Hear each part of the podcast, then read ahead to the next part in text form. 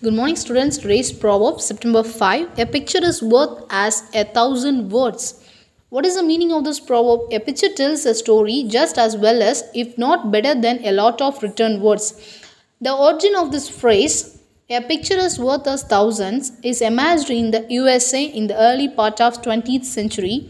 Its introduction is widely attributed by Frederick R. Barnan, who published a piece commenting the effectiveness of graphics in advertising with the title One Look is Worth a Thousand Words in Printers Inc. December 1921. காலை வணக்கம் மாணவர்களே இன்றைய பழமொழி ஒரு படம் ஒரு கதையை சொல்கிறது பல சொற்களை விட சிறப்பாகவே சொல்கிறது. இந்த சொற்றொடர் அமெரிக்காவில் இருபதாம் நூற்றாண்டு முற்பகுதியில் தோன்றியது. இதன் அறிமுகம் ஃபெடரிக் பெர்னாண்டக் பரவலாக கூறப்பட்டது.